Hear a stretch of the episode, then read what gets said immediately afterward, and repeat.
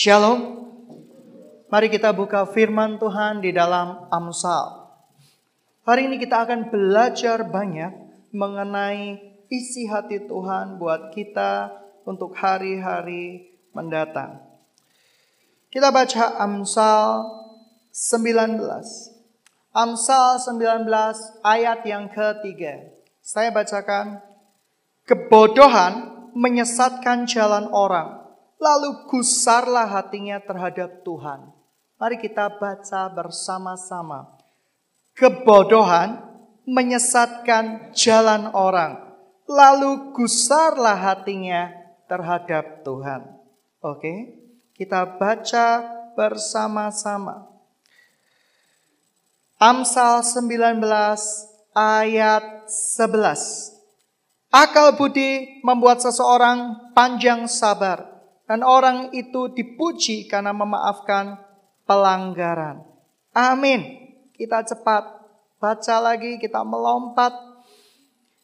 Amsal sembilan belas ayat yang ke tujuh belas. Siapa menaruh belas kasihan kepada orang lemah memiutangi Tuhan, yang akan membalas perbuatannya itu. Amin. dua puluh satu. Kita baca. Banyaklah rancangan di hati manusia, tetapi keputusan Tuhanlah yang terlaksana. dua puluh dua. Sifat yang diinginkan seseorang ialah kesetiaannya. Lebih baik orang miskin daripada seorang pembohong. Mari kita baca lagi. Di dalam Amsal sembilan belas ayat dua puluh tujuh. Hai anakku, jangan lagi mendengarkan didikan, kalau engkau menyimpang juga dan beri perkataan-perkataan yang memberi pengetahuan. Oke, kita baca Amsal dua puluh satu. Ayat pertama. Hati raja seperti batang air di dalam tangan Tuhan, dialirkannya kemana ia ingini. Setiap jalan orang adalah lurus menurut pandangannya sendiri, tetapi Tuhanlah yang menguji hati. Oke, kita siap-siap buka firman Tuhan di dalam Matius lima belas. Teman-teman yang dikasihi Tuhan, sidang jemaat yang dikasihi Tuhan, ada begitu banyak perbedaan orang benar dengan orang bebal. Orang bebal susah diberi pengetahuan. Bahkan di dalam Amsal dikatakan lebih baik ya bertengkar dengan beruang betina yang kehilangan anaknya daripada bertengkar dengan orang bebal. Ini berarti, kamu tahu beruang betina? Kalau kehilangan anaknya bagaimana? Kira-kira mau nyoba? Waduh, kalau beruang betina kehilangan anaknya, serigala kehilangan anaknya, orang yang di sekitarnya akan disakiti, akan betul-betul kalau perlu dimakan.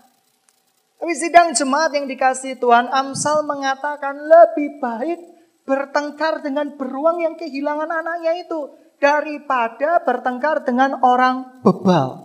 Artinya apa? Artinya orang bebal tuh sudah hampir tidak bisa tertolong kalau bukan karena kasih karunia Tuhan. Kasih salam kiri kanan. Saya mau jadi orang benar, bukan orang bebal. Teman-teman yang dikasihi Tuhan, orang bebal merasa penuh dengan hikmat. Tetapi sesungguhnya hikmat yang dia dapat berdasarkan pengertian sendiri. Beberapa waktu yang lalu ketika saya berdoa, Tuhan ingatkan saya bahwa begitu banyak orang yang secara tidak sadar melakukan perlawanan-perlawanan terhadap kehendak Tuhan. Kita merasa berpengertian, tetapi sebenarnya kita orang bebal. Yang pertama Tuhan ingetin yaitu tentang topeng. Berapa banyak kita pakai topeng? Berapa banyak kita di hadapan anak-anak Tuhan yang lain dan di hadapan pemimpin-pemimpin, kita berperilaku seperti seorang berpengertian. Kita berperilaku sebagai seorang yang seakan-akan cinta kepada Tuhan. Tetapi setelah selesai bertemu dengan teman-teman rohani, pemimpin-pemimpin, kita berada bersama-sama di dalam sebuah kelompok.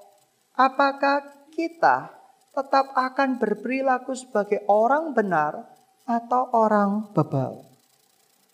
Dan begitu banyak Tuhan ingatkan kepada saya, begitu banyak anak-anak Tuhan secara tidak sadar ditipu oleh iblis untuk melakukan pikiran-pikiran iblis. Apakah yang disebut dengan pikiran-pikiran iblis? Seperti ini. Pulang dari Rikom, gitu ya. Anda mulai membicarakan pemimpin Rikom Anda. Mulai gosipin pemimpin. Kata-kata bisa dibolak-balik menggunakan kata-kata yang penuh dengan emosi-emosi yang menyentuh untuk meyakinkan orang. Ini cilaka sekali. Topeng-topeng. Banyak anak Tuhan yang pakai topeng-topeng. Yang berikutnya, saya tidak perlu bongkar di depan umum. Kalau ada pemimpin-pemimpin rohani yang sampai begitu takutnya Anda pacaran. Atau sudah pacaran, begitu takutnya, begitu dijaganya, pasti buat dosa yang cukup besar. Benarkah ketika kita ditanya oleh teman-teman kita, kita dengan humble berkata, kenapa kamu gak boleh pacaran? Apa salahnya sih? Ya, kan untuk meramaikan gereja. Semakin banyak menikah, semakin banyak sekolah minggu. Puji Tuhan. Ya kan, ribuan jiwa akan kita tampung. Ini cilaka kalau kita punya roh seperti itu. Dan kita bilang ya kepada teman-teman kita, enggak tahu tuh. Padahal baik-baik aja pacaran saya, enggak tahu tuh. Enggak ngerti lah. Repot bicara sama Cece itu. Bagi Tuhan tidak ada yang tersembunyi. Oleh karena itu, jikalau kalian benar-benar ditegur Tuhan, terimalah dengan senang hati. Kita belajar untuk menjadi orang benar. Orang benar bukan berarti orang yang tidak pernah salah. Tetapi hatinya yang rela dibentuk setiap kali sama Tuhan. Saya bukan orang yang setiap kali benar loh ya. Setiap kali tidak pernah salah. Sering kali salah. Tetapi mari kita menguji hati kita. Memeriksa hati kita. Apakah kita benar di hadapan Tuhan. Tidak boleh pakai topeng-topeng. Dahulu ketika saya bertobat. Saya berkata, saya pacaran, jujur. Pembimbing rohani saya ketika berkata, tidak boleh pacaran. Ya sudahlah, saya tidak pacaran. Ketika dengan teman-teman, apa yang saya lakukan? Kenapa gak boleh pacaran, Hat? Itu kan, pembimbing killer itu kan. Uh, pembimbing killer. Saya bilang, saya yang dosa, saya yang salah. Tidak perlu dikomentari. Saya tahu itu keputusan yang terbaik. Berani gak kamu gentle seperti itu? Shalom, berani gak gentle seperti itu? Enggak, kita ini kepingin lempar batu sembunyi tangan. Artinya apa? Membunuh karakter orang benar. Membunuh untuk menaikkan karakter orang bebal. Itu dosa, itu topeng-topeng. Sekarang mana ada pembimbing rohani yang senang anaknya pacaran. Tetapi pacarannya model kuda lumping. Apakah kita sebagai orang yang benar di hadapan Tuhan tidak menegur mereka? Tidak membawa mereka untuk dikatakan bahwa kamu salah. Kamu harus hidup benar di hadapan Tuhan. Ataukah kita berkata, oh enggak apa-apa, ciayo. Gitu ya. Ciayo semakin hebat lagi gitu ya seperti itu. Ciayo ini era era modern. Hanya pendeta sesat atau pembimbing sesat yang mengatakan demikian. Tapi banyak anak-anak Tuhan ketika dididik, diajar yang tadinya sudah sepakat ngomongin dari belakang. Pendetanya kok tahu? Udahlah, tutup mata saya, saya, saya sudah tahu. Kenapa? Saya berdoa. Loh, berdoa kepada siapa? Tuhan. Tuhan kok tahu? Karena apa? Tidak ada yang tersembunyi di hadapan Dia. Jikalau memang Anda tidak setuju dengan keputusan pembimbing-pembimbing, hadapi empat mata. Tanya keputusan mereka, kenapa melakukan ini dan melakukan itu. Setelah Anda berkata, oh ya saya ngerti penjelasannya, sudah selesai. Jikalau tidak, Anda termasuk kategori orang bebal. Dan orang bebal tidak pernah bisa diajar. Sukanya ngajar, sukanya mimpin, tapi nggak mau diajar. Sidang jemaat yang dikasihi Tuhan, memimpin bukan memimpin organisasi. Kita memimpin organisme atau kehidupan surgawi. Oleh karena itu, tidak boleh sikap hati kita, topeng-topeng kita, begitu banyak yang masih kita kenakan. Sehingga Tuhan pun tidak bisa mengoreksi kehidupan kita. Sidang jemaat yang dikasihi Tuhan, saya mungkin ngomongnya vulgar. Tetapi ini demi kebenaran dan kebaikan. Cek motivasi hatimu. Beberapa waktu yang lalu, Tuhan ingatin saya tentang hati. Jagalah hatimu dengan segala kewaspadaan. Ketika ada ibadah di tetangga saya. Ibadah mungkin tuh kaum pria atau kaum muda, saya tidak tahu dari gereja lain. Mobil saya tidak bisa masuk rumah saya. Apa yang saya lakukan? Tuhan bilang, betapa indahnya puji-pujian di rumah itu. Oh ya Tuhan, kalau begitu saya parkir paling ujung. Saya persilakan orang-orang itu parkir kalau perlu masuk halaman rumah saya. Karena apa? Karena itulah hati. Itulah hatinya Tuhan. Sidang jemaat yang dikasihi Tuhan, kalau engkau ngaku-ngaku cinta Tuhan, Anda gegeran parkiran dengan orang-orang yang beribadah kepada Tuhan, hatimu dipertanyakan. Capek-capek pulang pelayanan, mobil, waduh enggak tanggung-tanggung deh, di depan pintu masuk.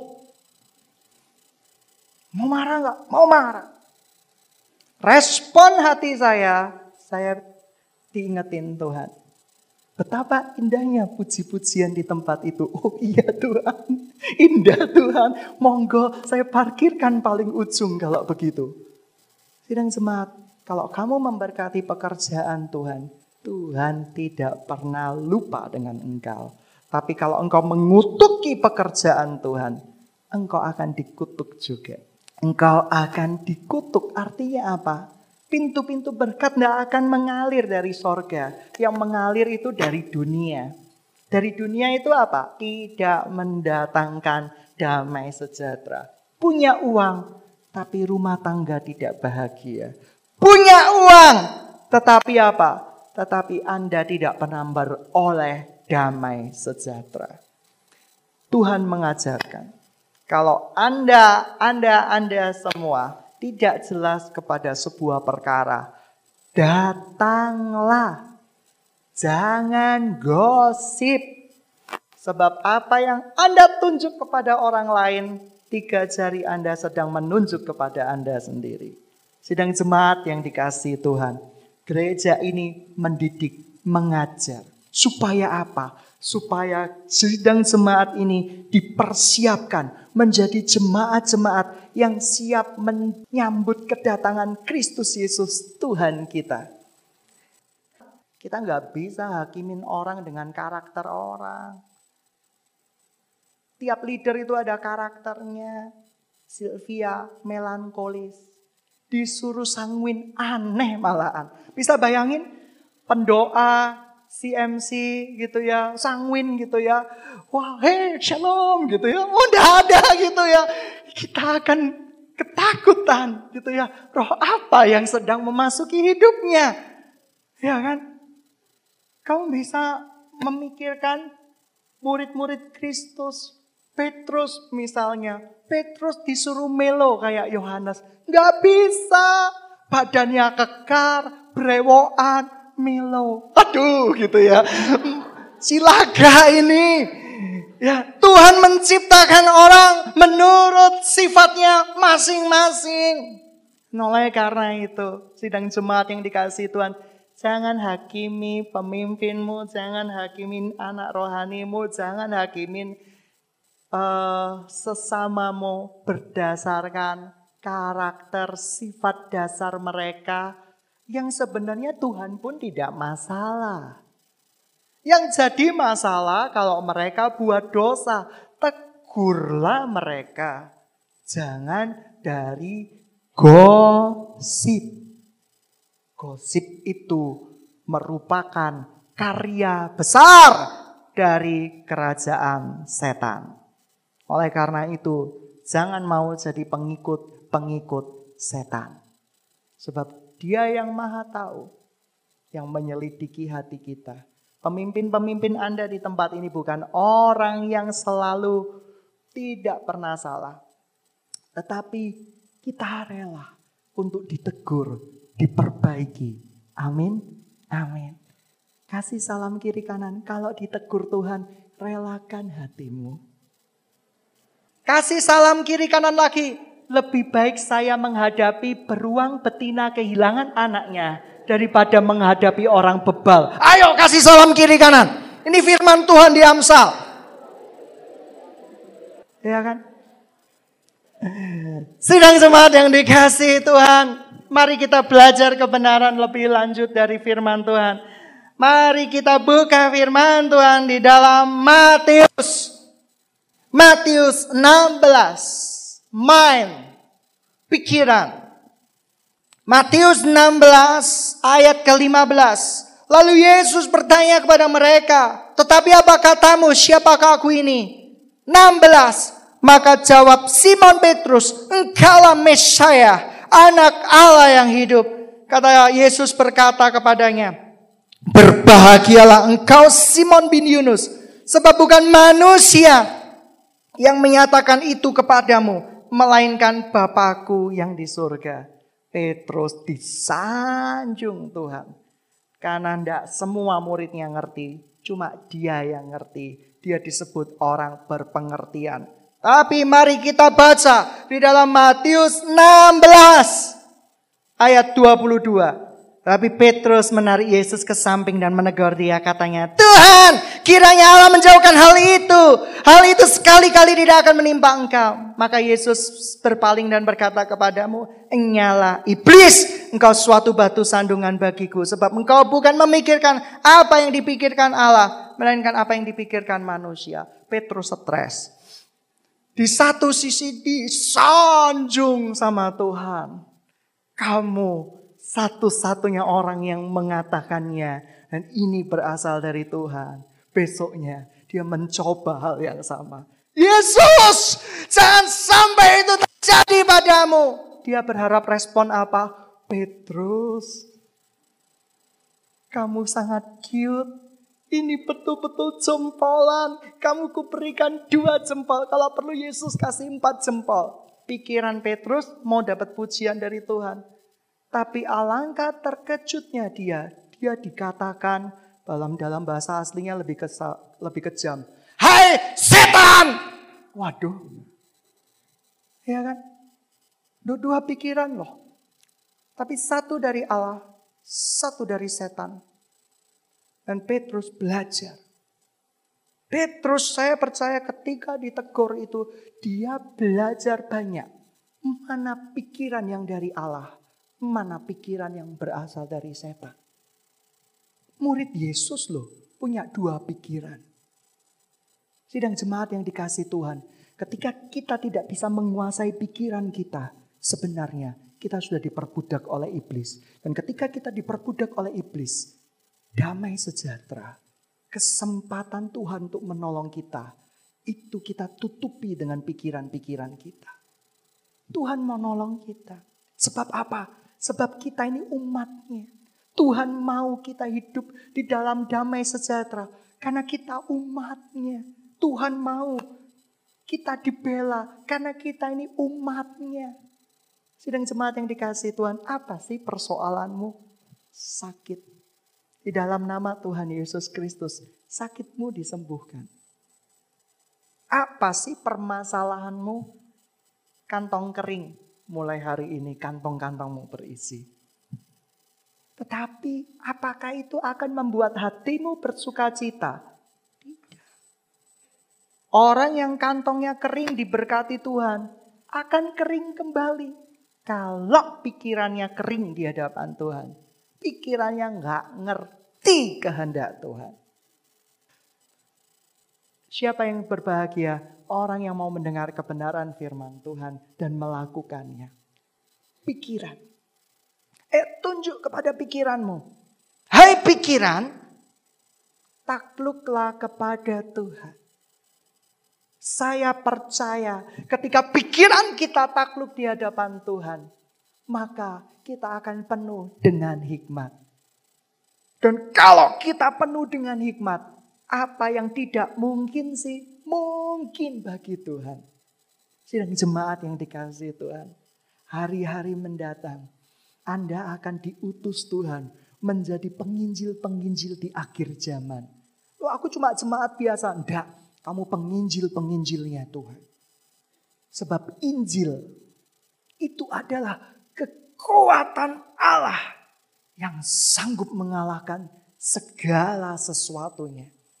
Kali si salam kiri kanan diremes lebih keras. Injil itu kekuatan Allah. Kalau kekuatan Tuhan Anda tidak menggenggam dengan baik, hanya segitu sajakah kekuatan Tuhan? Ya. Sidang jemaat yang dikasihi Tuhan, Anda tidak percaya kalau Injil kekuatan Allah. Saya percaya Injil itu kekuatan Allah yang sanggup lebih daripada sanggup. Di dalam Roma satu ayat enam belas. Sebab aku mempunyai keyakinan kokoh di dalam Injil, karena Injil adalah kekuatan Allah yang menyelamatkan orang percaya. Pertama-tama orang Yahudi, tetapi juga orang Yunani. Sidang jemaat yang dikasihi Tuhan, kita belajar memakai kekuatan Injil. Dengan cara apa kekuatan Injil itu dipakai? Terima Injil, bersekutu dengan Injil, perkatakan Injil. Mujizat terjadi. Saya percaya mujizat pasti terjadi. Apa permasalahanmu sekarang? Bapak Pendeta, saya sudah berdoa bertahun-tahun. Saya masih belum dapat pasangan. Kamu pengen nikah? Enggak, ya sudah. Kasus ditutup. Iya kan? Ini aneh gitu loh. Saya mau hidup sungguh-sungguh di hadapan Tuhan. Saya mau berikan hidup saya total. Saya tidak mau menikah. Anda bertanya seperti itu aneh. Kalau saya tanya, Bapak Pendeta, saya berulang-ulang berdoa untuk mendapatkan pasangan, tapi tidak dapat. Saya percaya kalau engkau bersekutu dengan Tuhan, ini hanya masalah soal waktu. Tuhan mau memberikan yang terbaik. Dia tidak mau kasihin makanan ampas kepada Anda. Sisa-sisa kepada Anda. Dan walaupun untuk mencari terbaik, memakan waktu-waktu di dalam kehidupan kamu. Karena dia tahu yang terbaik buat anak-anaknya. Dia menghindari anak-anaknya dari malapetaka. Sidang jemaat yang dikasihi Tuhan, Tuhan tidak pernah berdusta. Kita mau serahkan di hadapan Tuhan. Ia yang tahu. Bagi orang-orang yang mau hidup sendiri, Tuhan berkata, tak beri kehormatan dua kali. Yang gak mau hidup sendiri, gak apa-apalah. Kehormatannya sekali, lumayan. Loh, mana? Alkitab mencatat demikian. Oleh karena itu, mari sidang jemaat yang dikasihi Tuhan. Anda mau disebut berbahagia. Anda mau pernikahan kelak Anda berbahagia. miliki pikiran Kristus. Jangan sampai rumah tangga Anda digunakan untuk pemberesan demi pemberesan. Waktu itu terlalu singkat untuk membereskan masalah-masalah yang dicari-cari. Sebab orang bebal mencari-cari masalah. Kok piringmu kotor? Kamu itu kalau makan itu selemotan. Uh, Nih, kamu itu kalau kamu berdandan topeng monyet kalah. Waduh, gitu ya. Karena sangat menor behavior gitu ya. Wah, uh, menor sekali. Merona. Iya kan? Jangan saling menghina. Iya kan? Rumah tangga kita akan hancur kalau semuanya seperti itu. Kalau pasanganmu berdandan dengan menor, tegur dengan lembut. Ya kan, luar biasa, cantik. Hatimu sedikit gak rela ngomong gitu, sudah pertahankan dulu gitu ya. Pertahankan dulu. Ya, kasih menutupi segala sesuatu. Kasih menutupi segala sesuatu. Lalu kamu bilang gitu ya, alangkah anggunnya dan indahnya kalau satu lipstik itu bisa digunakan untuk bertahun-tahun. Kita menghemat untuk kerajaan Tuhan. Ya kan? Kita melakukan penghematan dan Tuhan disukakan. Ngomong itu yang baik-baik gitu ya, seperti itu. Ya kan? Nih, nih, dandan. Ya, sekali dandan satu lipstik, monyet aja kalah. Waduh. Anda mau perang? Anda mau itu, ingat, hidup mati itu dikuasai lidah. Ya. Lidah itu dari mana? Dari otak, pengertian. Oleh karena itu jangan asal nyebut, asal bunyi. Saya itu tidak sengaja. Mama saya memang keturunan mama saya. Eh, kamu keturunan ilahi loh, bukan keturunan mama kamu loh. Kasih salam kiri kanan, walaupun ada mama kamu. Aku ini keturunan ilahi. Oleh karena itu, benih-benih ilahi harus ada padaku. Amin. Amin. Artinya apa? Kita tidak bisa ngomong tidak benar lagi. Kita tidak boleh berkata-kata gosip lagi. Kita tidak boleh berkata-kata yang mendukakan hati Tuhan lagi. Hendaklah kata-katamu penuh dengan penghiburan, penuh dengan murah hati. Itu yang dikatakan kebenaran firman Tuhan. Dan ketika perkataanmu sejalan dengan pemikiran Kristus, engkau disebut orang-orang berbahagia. Amin. Amin. Sidang jemaat yang dikasihi Tuhan, ayo ubah pola pikir kita, mindset rohani kita. Kita ini buatan Tuhan. Jangan menggunakan ayat-ayat secara sembarangan. Iblis pun pakai ayat. Ada satu orang beberapa tahun yang lalu pakai ayatnya iblis. Dia ini anak lahir baru yang gak ngerti firman Tuhan, dia pakai. Bukankah kekayaan dan semua dunia ini akan menjadi milikmu? Kok ada tertulis seperti itu? Saya bingung. Ini mana ini ya? Sampai akhirnya saya tanya sama dia. Di mana sih ayatnya? Saya buka gitu ya. Itu ayatnya setan yang ngerjain, yang goda Tuhan Yesus. Dipakai sebagai kebenaran di dalam dirinya. Ini kurang ajar nggak orang ini? Gitu ya. Untung baru lahir baru. Kalau sudah lahir lama, ya Tuhan, saya kirimkan ke sorga saja. Ya, dunia sudah tidak bisa mengajar dia. Biarlah sorga yang mengajar dia. Teman-teman yang dikasihi Tuhan, oh jangan seperti itu. Jangan pakai ayat-ayat secara sembarangan. Para pria punya kemerdekaan pikiran. Hati-hati loh para pria. Para wanita juga hati-hati. Anak para wanita ini suka baper. Dan pria-pria masa kini adalah pria-pria metro yang suka baper juga. Oleh karena itu, kelak kalau kamu merindukan ada pasangan atau sudah berpasangan, jangan buat mereka baper. Artinya gini, logis ketika istrimu menangis-nangis dengan sebuah perkara. Lihat dulu, jangan kebawa emosi. Ketika engkau sedang sharing-sharingan dengan teman baikmu. Aku dianiaya oleh pendeta di tempat ini. Aku kagak dikasih pelayanan. Jangan baper dulu. Jangan bawa perasaan dulu. Selidiki perkaranya dulu. Anda bukan pria-pria metro tapi berhati lelembut. Gitu ya. Jangan seperti itu. Cek kebenarannya terlebih dahulu. Karena kebenaran itu akan memerdekakan. Amin. Amin. Puji Tuhan. Yang berikutnya, mari kita baca di dalam Yoel tiga. Yoel tiga ayat yang ke sembilan. Maklumlah hal ini di antara bangsa-bangsa, bersiaplah untuk peperangan gerakan para pahlawan, suruhlah semua prajurit terampil dan maju. Kenapa firman Tuhan dibagikan dengan begitu keras? Jangan pakai topeng, buka dulu topengmu, gitu ya, seperti itu. Jangan pakai istilahnya pikiran-pikiran dunia, sebab Anda dan saya sedang dipersiapkan Tuhan untuk menjadi pahlawan-pahlawan Tuhan di akhir zaman. Amin. Kasih salam kiri kanan. Kamu pahlawan. Kamu pahlawan. Berikutnya, tempalah mata bajakmu menjadi pedang, dan pisau-pisau pemampasmu menjadi tombak. Baiklah orang yang tidak berdaya berkata, aku ini pahlawan. Artinya apa?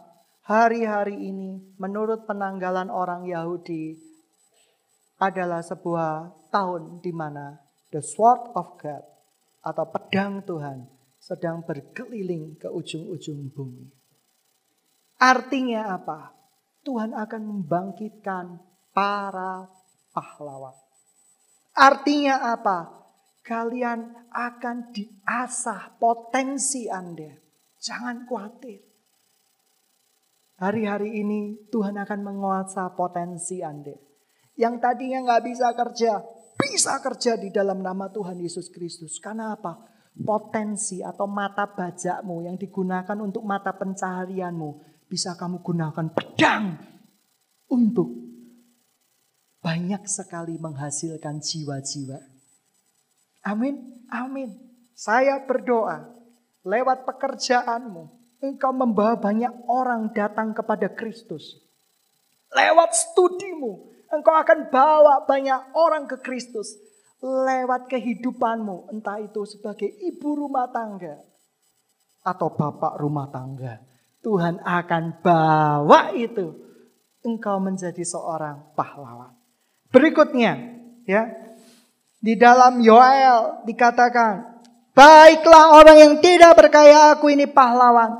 Bergeraklah dan datanglah hai segala bangsa dan sekedar penjuru, dan berkumpullah di sini. Bawalah turun ya Tuhan pahlawan-pahlawanmu. Baiklah bangsa-bangsa bergerak maju ke lembah Yosafat, sebab di sana aku akan duduk dan menghakimi segala bangsa dari segenap penjuru. Ayunkan sabit, sebab sudah masak tuaian. Mari iriklah, sebab sudah penuh tempat anggur, tempat-tempat pemerasan kelimpahan, sebab banyak kejahatan orang. Sebab banyak orang, banyak orang di lembah penentuan. Iya, sudah dekat hari Tuhan di lembah penentuan. Matahari dan bulan menjadi gelap dan bintang-bintang menghilangkan cahayanya. Tuhan mengaum dari Sion dan dari Yerusalem ia memperdengarkan suaranya. Dan langit dan bumi bergoncang. Tetapi Tuhan adalah tempat perlindungan bagi umatnya dan benteng-benteng bagi orang Israel. Para ahli NASA sedang mencari tempat kehidupan pengganti bumi. Karena mereka tahu dari hari ke hari bumi sudah semakin tidak bisa dihuni. Mereka mencari di Mars, mereka mencari di planet-planet lain. Bahkan di China sekarang sedang membuat teleskop yang sebesar tiga kali lapangan sepak bola. Uh, itu luar biasa kali. Alien pun bisa kelihatan di sana. Tapi ingat, dia nggak baca Yoel. Bintang-bintang menghilangkan cahayanya, alias apa? Bintang-bintang itu jatuh. Kuasa langit akan dirombak ulang menuju sebuah tempat sorgawi bagi orang-orang yang namanya tercatat di dalam kitab kehidupan. Amin. Amin. Puji Tuhan. Tuhan luar biasa. Sudah siap kamu jadi pahlawan? Minta hikmat dari Tuhan. Jaga bibirmu, jaga hatimu dengan segala kewaspadaan. Saya berdoa sidang jemaat ini menjadi sidang jemaat yang betul-betul siap. Betul-betul siap karena firman Tuhan untuk menyambut kedatangan Tuhan. bukan karena perkataan motivasi palsu dari hamba-hamba Tuhan, tetapi dari kebenaran firman Tuhan. Anda akan diangkat oleh Tuhan menjadi mempelai Kristus. Amin, amin. Buka topengmu. Lebih baik kita dikenal sebagai orang yang belum benar, tetapi kita mau dibenarkan. Tuhan akan menaruh hormat. Daripada engkau memakai topeng-topeng kependetaan, topeng-topeng orang rohani, pada saatnya engkau akan dipermalukan. Sebab Allah kita adalah Allah pembalas. Allah kita adalah Allah yang mengasihi juga. Sidang jemaat dikasihi Tuhan, hentikan gosip-gosip Anda. Sebab gosip-gosip bisa menjadi sebuah senjata yang menghilangkan berkat-berkat di dalam kehidupan Anda. Jikalau Anda belum jelas dengan suatu perkara, datangi yang berperkara tersebut. Minta penjelasan pada dia. Jikalau Anda sudah jelas, sudah selesai. Tidak perlu Anda bawa-bawa teman. Tidak perlu Anda membuat sebuah pembicaraan-pembicaraan bodoh yang tidak membangun kerajaan Tuhan sama sekali. Sidang jemaat yang dikasihi Tuhan, hari Tuhan sudah semakin dekat. Kita meminta lawatan Tuhan dari kota demi kota. Percaya sama Tuhan bahwa Tuhan tidak akan pernah ingkar akan janjinya. Mari kita tundukkan kepala kita. Kita berdoa, kita berdoa bersama-sama. Jangan pernah takut. Tuhan akan tuntun langkah-langkah kita menuju negeri yang penuh dengan susu, penuh dengan emas. Percaya pada Dia. Anda-anda yang begitu takut menghadapi hari esok, saya melihat Tuhan berkata begitu banyak hari ini yang takut dengan hari esok. Tuhan berkata, jangan takut, aku besertamu. Jangan pernah engkau takut. Sebab aku Tuhan yang tidak pernah berdusta. Minta kita memegang tangan Tuhan. Minta Tuhan pegang tangan kita. Kau baik Tuhan, Kau baik Tuhan, Kau baik Tuhan. Mari jiwa-jiwa yang bergolak, mari kita berkata sama Tuhan, tenanglah hai jiwaku.